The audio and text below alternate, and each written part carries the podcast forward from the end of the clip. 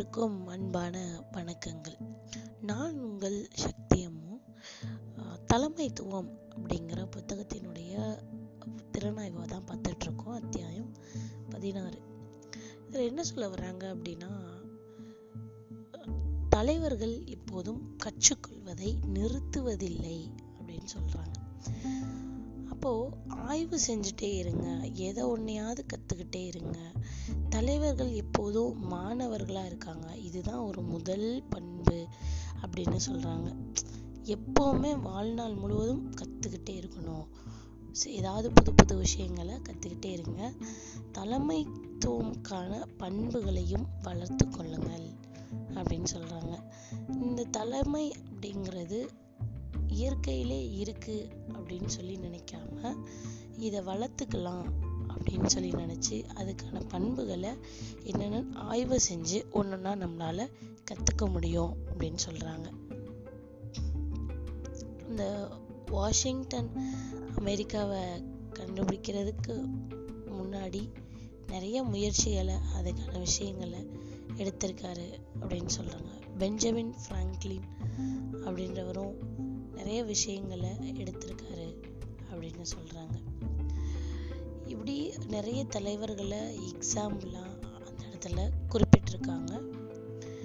Next வந்து ஒரு மூணு பாயிண்ட்டு சொல்கிறாங்க என்ன அப்படின்னா எங்கேருந்து வர்றோம் அப்படிங்கிறது முக்கியமே கிடையாது.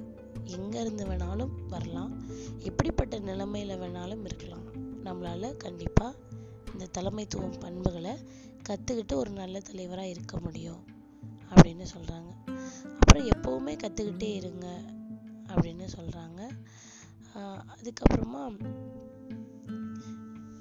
லைஃப் லாங் லேர்னர் இப்படி நிறைய விஷயங்களை தலைமைத்துவத்துக்காக சொல்லிக்கிட்டே இருக்கிறாங்க இந்த புத்தகத்தில். ஸோ நெக்ஸ்ட்டு வந்து பார்த்திங்க அப்படின்னா நம்ம ரிசர்ச் பண்ணணும். நம்மளோட நம்மள்கிட்ட இல்லாத விஷயங்களை கற்றுக்கணும் அப்புறம் நம்ம வாழ்க்கை மேம்படணும் அப்படின்னா ஃபஸ்ட்டு நம்ம மேம்படணும். நம்மளுடைய பர்சனாலிட்டி டெவலப் ஆகணும். ஸோ நம்ம கற்றுக்கணும்னு நினைக்கிற எதை வேணாலும் ஈஸியாக கற்றுக்க முடியும். இதில் ஒரு சிறந்த தலைவராக இருக்கிறதுக்கு ஒரு குறிப்பிட்ட விஷயத்த அதிகமாக பண்ணணும் அப்படின்னு சொல்கிறாங்க அதாவது நமக்கு என்ன தேவை இருக்கோ அதை அதிகமாக செய்யணும். அது வந்து பயனுள்ளதாக இருக்கணும்.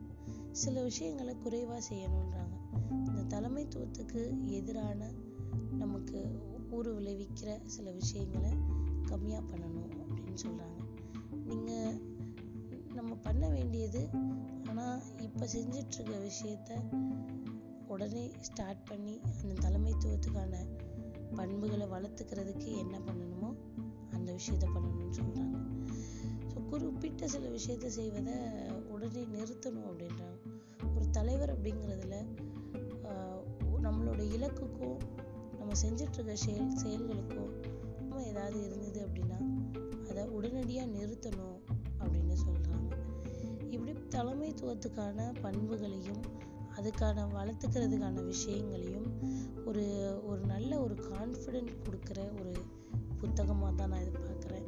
முன்னாடி இருந்து படிக்கும்போது ஆஹ், தலைமைத்துவம் அப்படிங்கிறது இயற்கையில் இல்லைனாலும் இந்த புத்தகத்தை படிக்கிறது மூலமாக ஒரு நல்ல லீடர் நம்மளால் இருக்க முடியும் அப்படிங்கிறதையும் என்னால் புரிஞ்சுக்க முடிஞ்சது.